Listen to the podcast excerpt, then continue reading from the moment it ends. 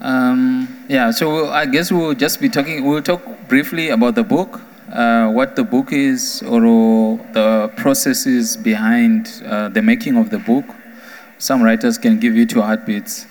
And you're welcome to ask any questions or to, yeah, just engage us in a conversation uh, about books or, yeah. So, um, you, can, you can have the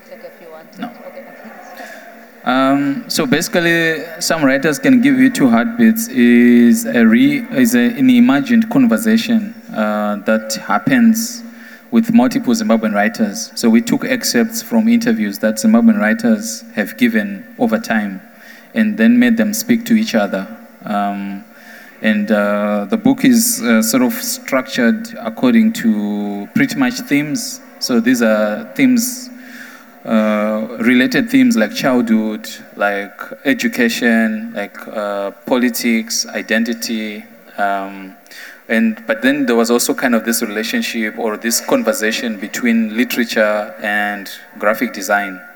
So our pract- individual practices, uh, I'm a writer, Nontsikelelo is a graphic designer. So there was a way in which we wanted our languages to speak to each other um, or to be in conversation. And so that kind of manifests in how the book looks. Um, yeah. I think also as we are working, um, Tinashe, the foundation of the project was two notebooks that Tinashe has been keeping since 2005, just really uh, scraping content from interviews that. Um, this is uh, some feedback here, um, where Zimbabwean writers have been speaking about themselves, their identity, their practice. Um, and in the margins of this uh, notebook where he was writing everything by hand, there were small annotations which um, led me to realize that he was connecting dots between what people were saying. He was, he was noting down when someone was speaking about um, process, when someone was speaking about identity, when someone was speaking about place. And I automatically saw the correlation between what he was doing and a project that we did, which was a precursor to this, called readingzimbabwe.com, which works to document the published history of Zimbabwe. Um, it documents the writings of Zimbabweans and also who is writing about Zim and organizes it by theme. And so, looking at the, the annotations in the, in the margins, I started to uh, work with Tinashe to collect things under particular themes, and then you have uh, these voices all speaking to each other. And what was also very important to me is that the book was visual. There's a way that um, when we are presenting work that is about Zimbabwe, people often think that it's uh, small artists you know, who are international, who are moving between space, um, just like many of our colleagues in New York, um, and also just like people that are uh, representing what we are living through now. And so we also use the book to reflect our own experience and life. Um, and so the images in the book are functioning as texts, and the book is very, very uh, dynamic in its, uh, in its design because we want people to be seduced into picking it up. We want to pull people pull the content towards people or people to pull themselves towards the content and also find themselves in the space. And also to look at look back at those images and see where those images might reflect a space a place a time that they can relate to. So family photographs uh, moments in time where you don't necessarily imagine uh, cultural producers uh, like uh, this photograph where you have a gentleman like dancing with a young girl and how we can relate to artists as everyday people and think about all the stages of their life and think about them in community as people like us. Uh, so this image is of Wilson Katiyo, uh, one of the sort of pioneering black uh, novelists from Zimbabwe. Uh, he died in, was also kind of just uh, sort of remembering, uh, memorializing um, some of these writers. Um, the, yeah, I think so the, the book is kind of set up as a, almost like a play. Um, so there was, it's also kind of a rearranging of the archive.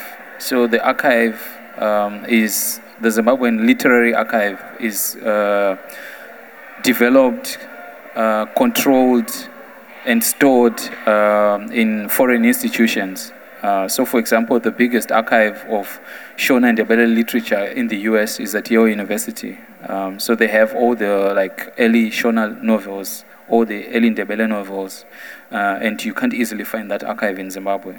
So part of what we were trying to do here was kind of rearranging the archive and also taking ownership. So one of the biggest decisions uh, in the book was the refusal to cite scholars. So no scholar is cited in the book, um, and that was a deliberate uh, decision. Um, but the book cites uh, writers, so more than 100 uh, Zimbabwean writers, scholars, intellectuals, artists um, pretty much uh, occupy the pages of our book. Um, so that, that I think it was so. The book is in conversation with uh, knowledge production around Zimbabwe, uh, with uh, African literature in general, how it is being produced, marketed, and consumed. We also wanted to make a new book that uh, looked contemporary, that looked like us, that looked like the things that we see around us, uh, that reflected the high standard of work that we hold ourselves to, that our colleagues um, around the world are making. There's often a way that as Zimbabweans right now, because of the economic crisis, because of the politics, our identities have been flattened and our imaginations have also been flattened. And so this book is not only for scholars and artists, but it's also for our community and family members. You know, it's been wonderful to hear um, about Tinashe's uh, parents looking at the publication in its dummy form. We've made like several prints as we've been working on the uh, design and what they feel about it and how surprised they are that we've actually made this thing. And my siblings looking at it and being so surprised at how um, how many voices are reflected in there, seeing images of themselves in there reproduced in that way, um, seeing themselves as writing part of the biography of our national history and of creative history. And and uh, being Zimbabwean, I feel that there's a way um, things are happening at the moment where there's a power dynamic that divorces uh, the everyday citizen from being part of that level of authorship, that the authors, the people that are recognized are the leadership. And so this book goes, it, it uh, does some work in sort of democratizing who can tell the story of Zimbabwe, who can represent Zimbabwe, and who can be an, seen as an artist or, or think about creativity in, in Zimbabwe. Um, yeah, so the forum uh, platform was framed around Yvonne Vera's legacy, Yvonne Vera's contributions to literature and visual arts. And so the title of our book also was inspired by Yvonne Vera. So it's uh, uh, some writers can give you two heartbeats was something that Yvonne Vera said uh, in um, when she was describing her own books. I will try to find where she where, where she says that. Um, you can. Um, also thinking about uh, that quote. Um, I'll just finish it off whilst Tina says beauty of the word for the part. And the quote is Some writers can give you two heartbeats, one for the beauty of the words, the other for the event. And as we were working on the publication, I thought what event is she speaking about? Is she talking about the event that she is writing about, and so how to make the events in her work seem beautiful? She writes about really hard situations that women find themselves in. In the book I read, um, she's talking about a young woman that is raped by an army officer during the Liberation War, moves to the city to divorce herself from that memory and just really trying to rescript a new life for herself, and moves in with another man in the city and then realizes that she's pregnant by the man that raped her and feels that this is sort of divorcing her from the new life that she wants, and so she um, gives birth to the child and then kills the child. Uh, but the book is written so beautifully, it's so lyrical.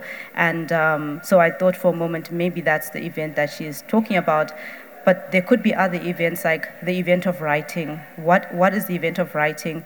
What is the event of reading? And so this is also uh, something that helped us to shape what the publication is. There's moments in the book where you have these pull quotes that hold you for a second and allow you a moment of pause. There's a way that you can move through the book in a non-linear way and glean something um, but there's also something about acknowledging uh, what the audience is seeing as they're reading and giving them something for their eyes. Um, and so really sort of acknowledging uh, many ways that that uh, phrase can be um, interpreted. Um, so yeah, Yvonne Vera's words. She says, I want to be a writer who can give you the illusion that you have two hearts. My tales are tragic rather than sad. meaning they have a catastrophic force. Some writers can give you two heartbeats one for the beauty of the words, another for the event. I want to be a writer who can give you the illusion that you have two hearts. Um, so that's kind of where the, the title of, the, of, the, of this book came from.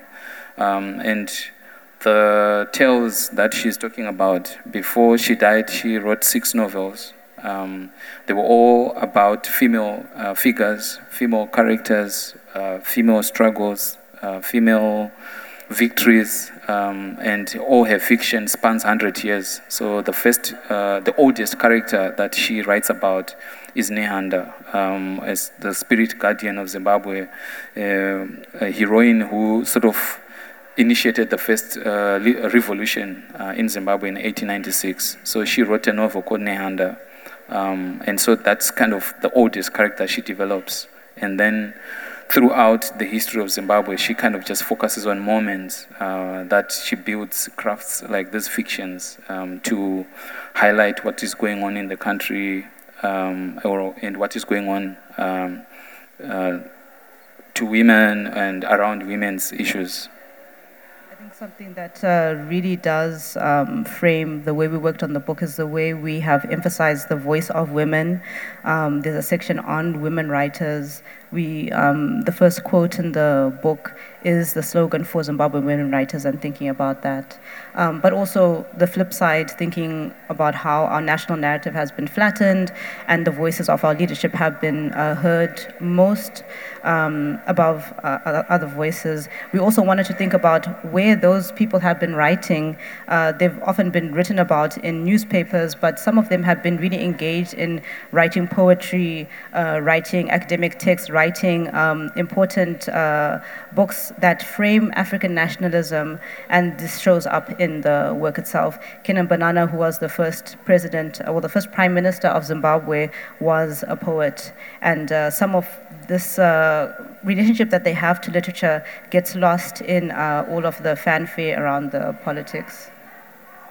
Um, so the book, the book was also kind of responding to events as they were unfolding. Um, so the last chapter that I included in the book um, was kind of a, a reading list. Uh, so it's called Robert Mugabe, a post-coup reading list. Um, so there's a story in Zimbabwe that Robert Mugabe acquired uh, more than seven degrees uh, during the liberation struggle, uh, but we don't know what these degrees are. Uh, we don't know the subjects. He never talks about books that inspired him, or books that he reads, or books that he read. Um, so when the events uh, of November 2017 happened, uh, when the military uh, deposed Mugabe from power after 37 years, um, he suddenly opened up his house. So the blue roof, as we call it, uh, because it um, was suddenly open. So he was now desperate to sort of tell his story. And one of my friends went to his house and uh, started taking pictures of his bookshelves um, and sort of shared it on Twitter. And I saw the image, I saw the images, and I, then I decided to make a list out of the images. And the books that are that we focus on in the in the book are books that were published between 2000 and 2008, which was also very which was very striking, because if you know a bit about the history of Zimbabwe in the last maybe 15, 20 years, we had hyperinflation uh, records in the world, and all his books were kind of centered around that moment when things were really tough in Zimbabwe. And so in the book, we call the books well, the books show Mugabe's obsessions. So one of his, um, one of the people that he wanted to talk so much about uh, was Tony Blair, the former Prime Minister of Britain. So he was reading books about Tony Blair. He was reading books about American economics, um, all the all the countries and people that were very critical of his leadership. He kind of almost had uh, biographies, autobiographies, and I, then I understood how much. Um, propaganda functioned for him. Uh, it was a, a well-researched propaganda. He, went and looked for the weak points in all these characters and kind of used that um, against them uh, in, in the public media in Zimbabwe. So yeah, so the book there was a way in which the book was also like yeah responding to contemporary events, uh, political, cultural, and um, And uh, yeah, I mean, I guess Nonsi will probably speak more about the decision. Um, so one of the decisions of this current edition of the book is that it, it doesn't have a cover. Um, so even though you're outside the book, you're still inside the book because uh, the, the, the, this cover is uh, the table of contents. The back cover is the last page of the book. So the book is still continuing even though, even though I'm closing it. Um, so there was also, uh, yeah, decisions to think about at what moment does this experience stop um, and how much can it go on. Um, so, so yeah, in a sense, it's also a very conceptual book. Um, and I think, yeah, Nonsi can talk a little bit about how the, how the cover functions. Um, we, we have intentions of changing the cover with other editions, uh, but as it is, um, she can talk a little bit about that. Yeah, I, I thought that it was really important to foreground what was inside the book, that when people come to the publication, they can get a sense of the range of topics that we are dealing with. If Tinashe and I speak about the book and we say, oh, it's about Zimbabwean writers, there's a way that that's framed within people's minds. And you don't necessarily think about Zimbabwean writers, uh, you know, in relationship to ideas around childhood, education, their role models, their family. Um, the section of on identity is looking at language, autobiography, and politics in the same um, you know, all under the same heading. Uh, when we talk about space, uh, there's exile and writing colonies uh, underneath there. Uh, when you talk about form, we talk about poetry, novel, biography, theater, songwriting, compilation, performance, and television. Um, and I thought it was just really wonderful to see how the um, sections were organized and how broad the themes were. That's also what you and work in archives and continue to do other projects by going into archives and discovering uh, what is in there that relates to the characters that we are focusing on in terms of people that have been writing or who, who's around them or who's been looking at them. And so for me, it's like a finding aid. It allows someone to orient themselves and feel like, oh, well, I- am very interested to find out why there's a section on sex in here. You know, like what's that about?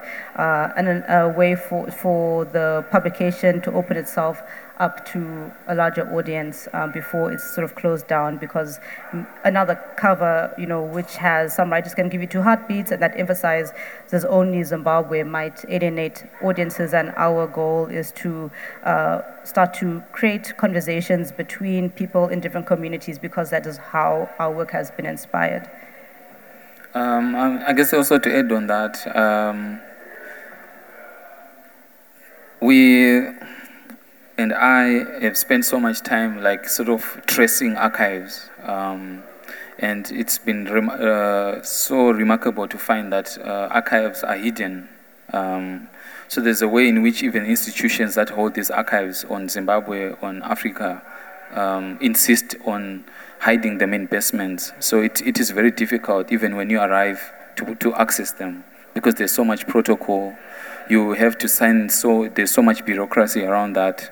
And so the, the, the cover also functions as a way of exposing um, or intimating on some of the subjects these archives are hiding. Um, so for us, the book was also just a prompt for our generation, for our peers um, from Zimbabwe and elsewhere, or from the African diaspora, to sort of um, pursue the same, uh, the, to pursue their paths. So we're just showing them where the material is found, um, and I think for me that was uh, one of the most important aspects of this project was it was just to give um, an intimation of what the archive is hiding from us. Um, some of the writers in this book are people that we know personally or people we interact with every day.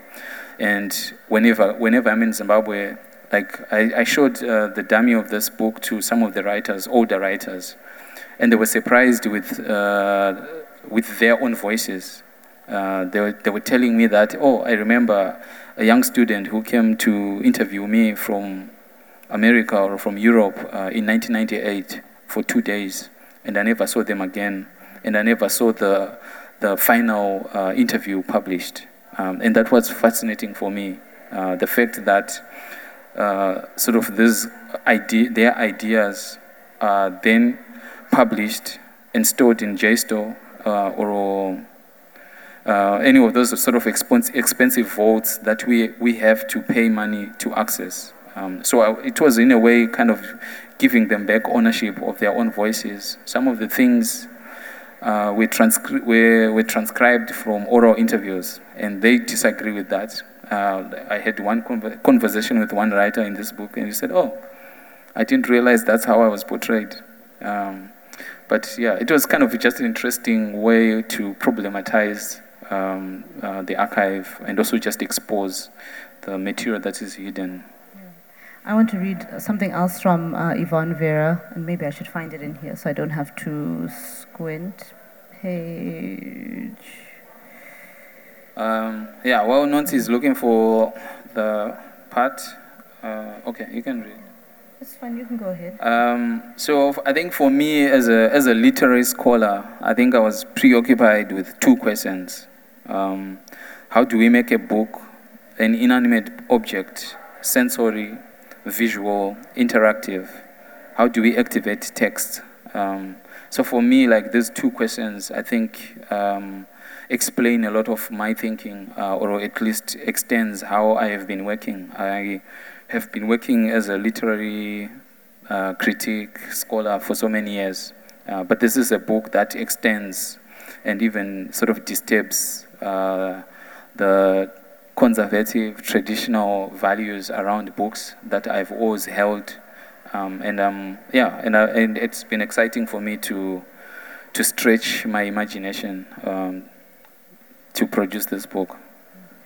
I think just following up on what Tinashe is saying about finding himself in the project, you know, we really brought in so many kinds of uh, images and text together, and I was talking about scripting biography, the how those can be important texts for other people. Um, I love this quote uh, by Vera and how it points to my own practice where I focus on ideas around beauty, the African hair braiding salon, and seeing her equate that practice of uh, working on people's hair to writing, I found really profound. So she said, I, I would not write if I weren't in search of beauty, if I was doing it only to advance a cause. I care deeply about my subjects, but I want to be consumed by figures of beauty by story and character. It must be about perfection, like a basket maker or a weaver or a hair plaiter. You are aware of what you are trying to accomplish from the first sentence. Um, I think that also speaks to how we approach this book. We had a sense of what the source text would be, and then very quickly the uh, framework for it, the grid for it, was created. We knew we wanted to be two colors only. Um, initially we thought that the two colors should mix to be a third, um, but working with Preston, he was really adamant about the black and brown.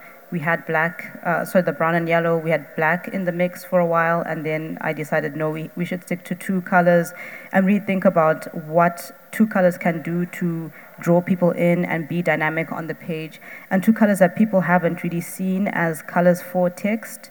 Um, I also like the idea of time and writing and how much time it took this uh, book to be made. We thought we'd have it out in a month, and I'm glad that it took us uh, over a year. Um, and, and when you look at the publication, Tinashe's uh, forward is. Um, the date on it is April 5, 2018, and I wrote the afterword um, on the day before, the night before we were sending this to print, I really struggled to summarize uh, what I felt about this uh, project in text, but decided at the end that it was important for me to have some of my own writing in there. And the date on that is April 9th, so really a year and four days. Um, and he's uh, writing his uh, forward in Brooklyn, and the afterward is written in, in Richmond, Virginia. So it really charts also um, my move from New York to uh, to Richmond, Virginia. And I'll read my afterward, and then Tinashe, you can uh, continue or close us out if you feel that we've had enough. Um, voice, voice, voice, an afterword. A chorus, a call, a response, a question. Argument, persuasion, seduction. Playful but full of gravity. From song to harmony. Slogan and ululation. Reframing and sampling. A remix. Visibility is important, but even more critical is the lens through which one, see, one is seen. As Black Chalk & Co., we endeavor to create platforms that present the works of our peers and forebearers in the most dynamic way. We are aware of how present day culture and competing priorities add up to forces that undermine the imagination and deep analysis of our identities, lived experiences, and aspirations. We could not help but make this book. It comes out of an impulse that drives us to think about recovery, preservation, and presentation. The project is totally self initiated, but definitely inspired. We dedicate this effort first to Zimbabweans working, creating, and building all around the world. We hope this book can be an anchor in times when we feel our voices shrinking into a whisper or even pressures, or, sorry, I'm starting to cry, when pressures have asked or demanded um, a high value on form. This book is up of the spaces we call home. We offer this publication as a gift um, and mirror that brings into focus a bold, undeniable vision that we hope will inspire powerful conversation, alternative manifestos, and more creative production. Some writers can give you two heartbeats has stretched us as a collective, working with a sense of urgency, dedication, and agency, and sometimes irreverence as we set out to make a wild thing to seduce, provoke, and produce more questions. This book is about the event of reading, writing, publishing, and the collective conversation that grows out of, that grows out of it. Like many of the objects produced through Black Chalk & Co., the goal of the publication is to send the reader off on a new path of inquiry or deep down a rabbit hole of one's own existing uh, preoccupations. We are proud to be in community with some of the bravest makers and institution builders of our time. And we've thanked a number of our wonderful friends. Thank you to Rachel Valinsky, um, Julian Novich, Milisuthando Bongela, Jessica Lynn, Andrew Lister, Matt McVeigh. We've thanked uh, Leona Nyariri, Natasha Hatendi, Raki Kiwada, Tammy Nguyen, Tanyana Zwatawengwa, Simbarashe, um, Mafundikwa, Rangoato Hlasane, Malosi, Halashla, Halashlela. I've never had to say their surnames. it's so interesting. Um, our families and mentors for their support, thoughtful critique, and enthusiastic encouragement. These pages are by no means an exhaustive record, but are encyclopedic in nature. We're excited for future editions as well as manifestations of related works. The book can also be read as a companion to readingzimbabwe.com, which is a constellation of works about the polyvocal figure of Zimbabwe as written in print for the past six decades. We hope to expand this project through web-based manifestations, performance, objects, video, and sound. Um, I'm not going to add any more. We only have like five minutes left, but if there's anyone who has a contribution or a question, we can take one or two quick questions and uh, the book is available uh, upstairs uh, in the Aperture bookshop. Um, but yeah. I have a question. Um, I just noticed that you started the book in April 2018, but you finished it in April 2019. I know as a Zimbabwean, that's a very significant month in our history. Um, did that play any sort of like, do you see any connection with in the beginning and the end of the book? that played a, a relation that played a part in your process? Um, I mean, so officially, the day that is, that is signed as uh, the day the introduction was written was my birthday. So April is the month I was born. So for me personally, it's always symbolical. Um, so I, yeah, selfishly, self, selfishly decided to kind of memorialize my birthday in 2018 uh, in my introduction. I think you're talking about April as uh, the month for Zimbabwe independence, and actually, this year I totally forgot about Independence Day. There's been so much happening in Zim over the past year. There's totally crazy, like political um, situations, and that had my attention so much more than the day that we usually commemorate uh, our independence. I guess maybe it's also a marker of like how volatile and violent the space has become, which kind of puts me in a space where I can't necessarily think of, of us as free individuals, you know, and, and we, I don't know if we have been uh, free for a while. We became independent from one power, but what is power still doing to us? Yeah. Uh, one or, yeah, okay. Thank you so much. That was wonderful. Can you talk a bit about getting the rights to publish all of these things and the time involved? I can't imagine th- that process. I know that's a, maybe a long question.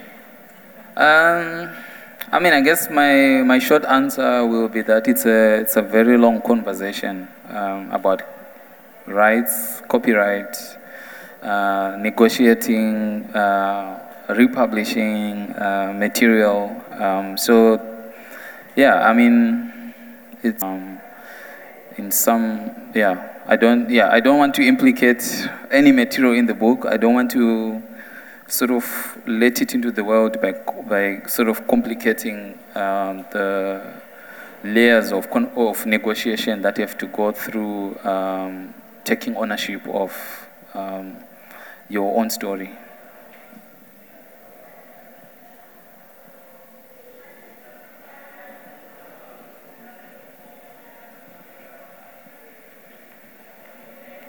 Thank you so much for the conversation. Uh, I really enjoyed the idea of reading as event, and um, to build up on this idea, I wonder if you can expand a little bit on the audience you had in mind when you were designing the book, and maybe the choice of language or the way you want you would like to promote the book um, since it just came out recently. I mean, I think I'm the audience for the book you know, I, am I'm, I'm trying to take up that uh, position. As a designer, you're often commissioned to make works for other people, someone else's content. Um, and even though these are not only our voices in here, um, that there's a way that we're working it and uh, editing it or like organizing it, that it becomes a way that we're projecting ourselves into the world. Um, but I also made this book in a way that I want to see it and in a, with a logic that is my own. Um, and I don't know every single quote in here. It's a book that I wanted to put together so I can spend time with it and get to know it. In the same way, also readingzimbabwe.com comes out of that. It's a selfish project. Um, we have made so much of this work because of conversations that we've had with Raki and Natasha and other friends who are Zimbabwean living in New York, um, who you know were sitting and asking these questions like, who is our leadership? What is their biography? Who are the people that are writing about our nation. Tinashe is a literary scholar. He's read so many more books written by Zimbabwean artists than we have. We ask him for, for recommendations. And so for me, working on the database with him is a way for me to have an archive that I can keep going back to. Um, and so for me, this is my encyclopedia. Um, and it's a gift to my friends, family back home.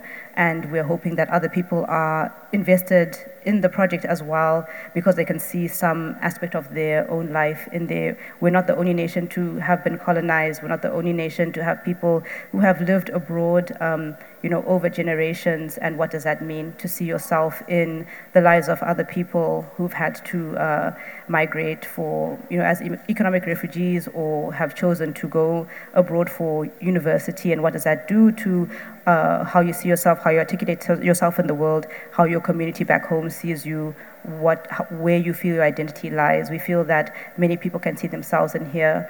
Um, and we've shared the book at different stages with colleagues who are writers, uh, who are media makers, just to get a sense of how they read it or see themselves in it. And one of my colleagues, Jessica Lynn, you know, wrote back to me a really wonderful email saying it was so beautiful to read about other writers talking about their process um, and how she was able to identify uh, people who could, could be now, you know, kin uh, in terms of people that share similar process or similar struggles or similar triumphs or who are in um, pursuit of, uh, you know, the same kind of conversations that she is.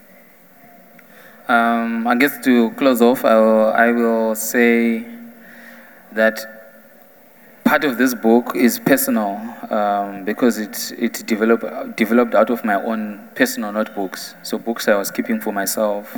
Um, so, Yeah, so I, yeah, person, I, out of my public intellectual work, I think I also work out of frustration.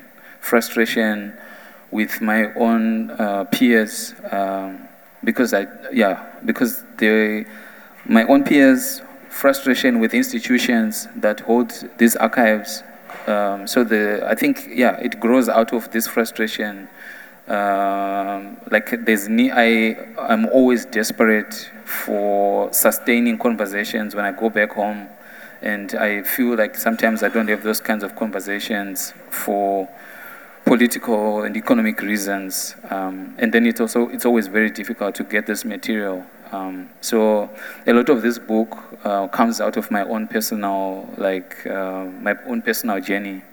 Um, and so uh, yeah, a part of me feels very vulnerable to sit and talk about it um, and share the processes, the, the struggles I have to go through to be able to connect with this content. Um, but yeah, thank you all for coming, and uh, we are happy to continue the conversations. And thank you for supporting us. And yeah, if you do end up having a copy of the book, um, I hope that we can continue the conversations and hopefully through your own readings, um, we can develop new and uh, uh, other manifestations to extend conversations around no, uh, knowledge production. Um, so thank you very much. Thank you.